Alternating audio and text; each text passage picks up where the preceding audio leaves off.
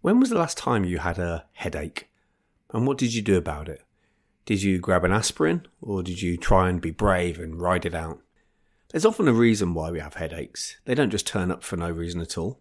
Maybe we're dehydrated, perhaps we drank too much coffee, we're feeling tense, or there's a whole host of other possible reasons. Taking a tablet when we've got a headache seems like a smart idea because A, it usually works, and B, it's a fast solution especially if you compare that to maybe I don't know, grabbing a glass of water, getting some fresh air, or contemplating and resolving why we're tense in the first place. So it's easy to see why we, we use headache tablets. But what if the headaches keep coming back? Have we just been kicking the can down the road by not taking the time to resolve the cause of the headaches? Using time off as a solution for a team member who's, who's struggling with their mental health is the headache tablet many leaders reach for when confronted with a scenario. And why wouldn't they opt for it? As just like a headache tablet, it appears to remedy the problem as the issue disappears. Temporarily, anyway, because it's out of sight. But is this just short term thinking?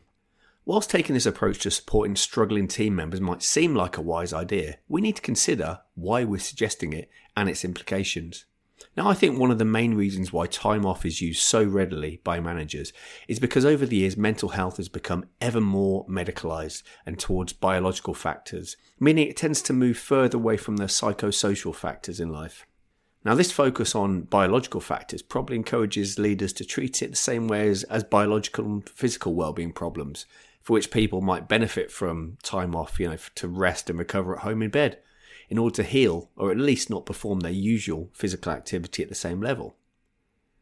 But when it comes to mental health, there is no physical ailment to be healing and recovering from, as it may be psychological or social factors that like overwhelm or divorce or bullying that's causing the distress. And if you're honest, would a few days rest have any impact on divorce or bullying? I doubt it very much. Now, Rest can do wonders for our state of mind, as we're probably all familiar with how good we feel when we've been getting plenty of quality sleep. But what if the individual's feeling anxious or experiencing severe mood swings or hearing voices? What benefit is time off going to give them?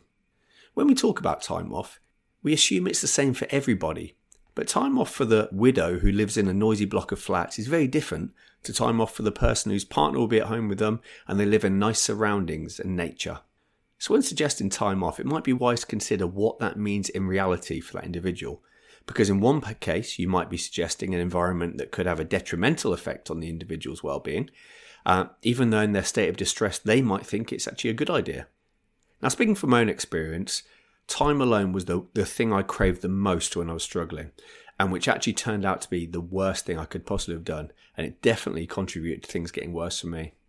So, anyway, I just wanted to put these few ideas out there for leaders who maybe haven't yet questioned using time off sick as a valuable tool. And actually, is it whether it's useful or not? Because it's often, if we're honest, quite a frontline form of defence a lot of managers use.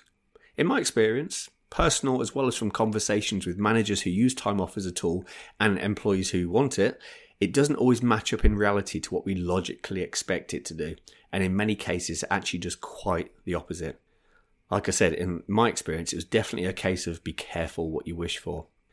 Remember, there is no physical ailment to be recovering from, it's an emotional one. So, bed, Lucozade, and grapes don't apply in the same way that they do for some physical health issues.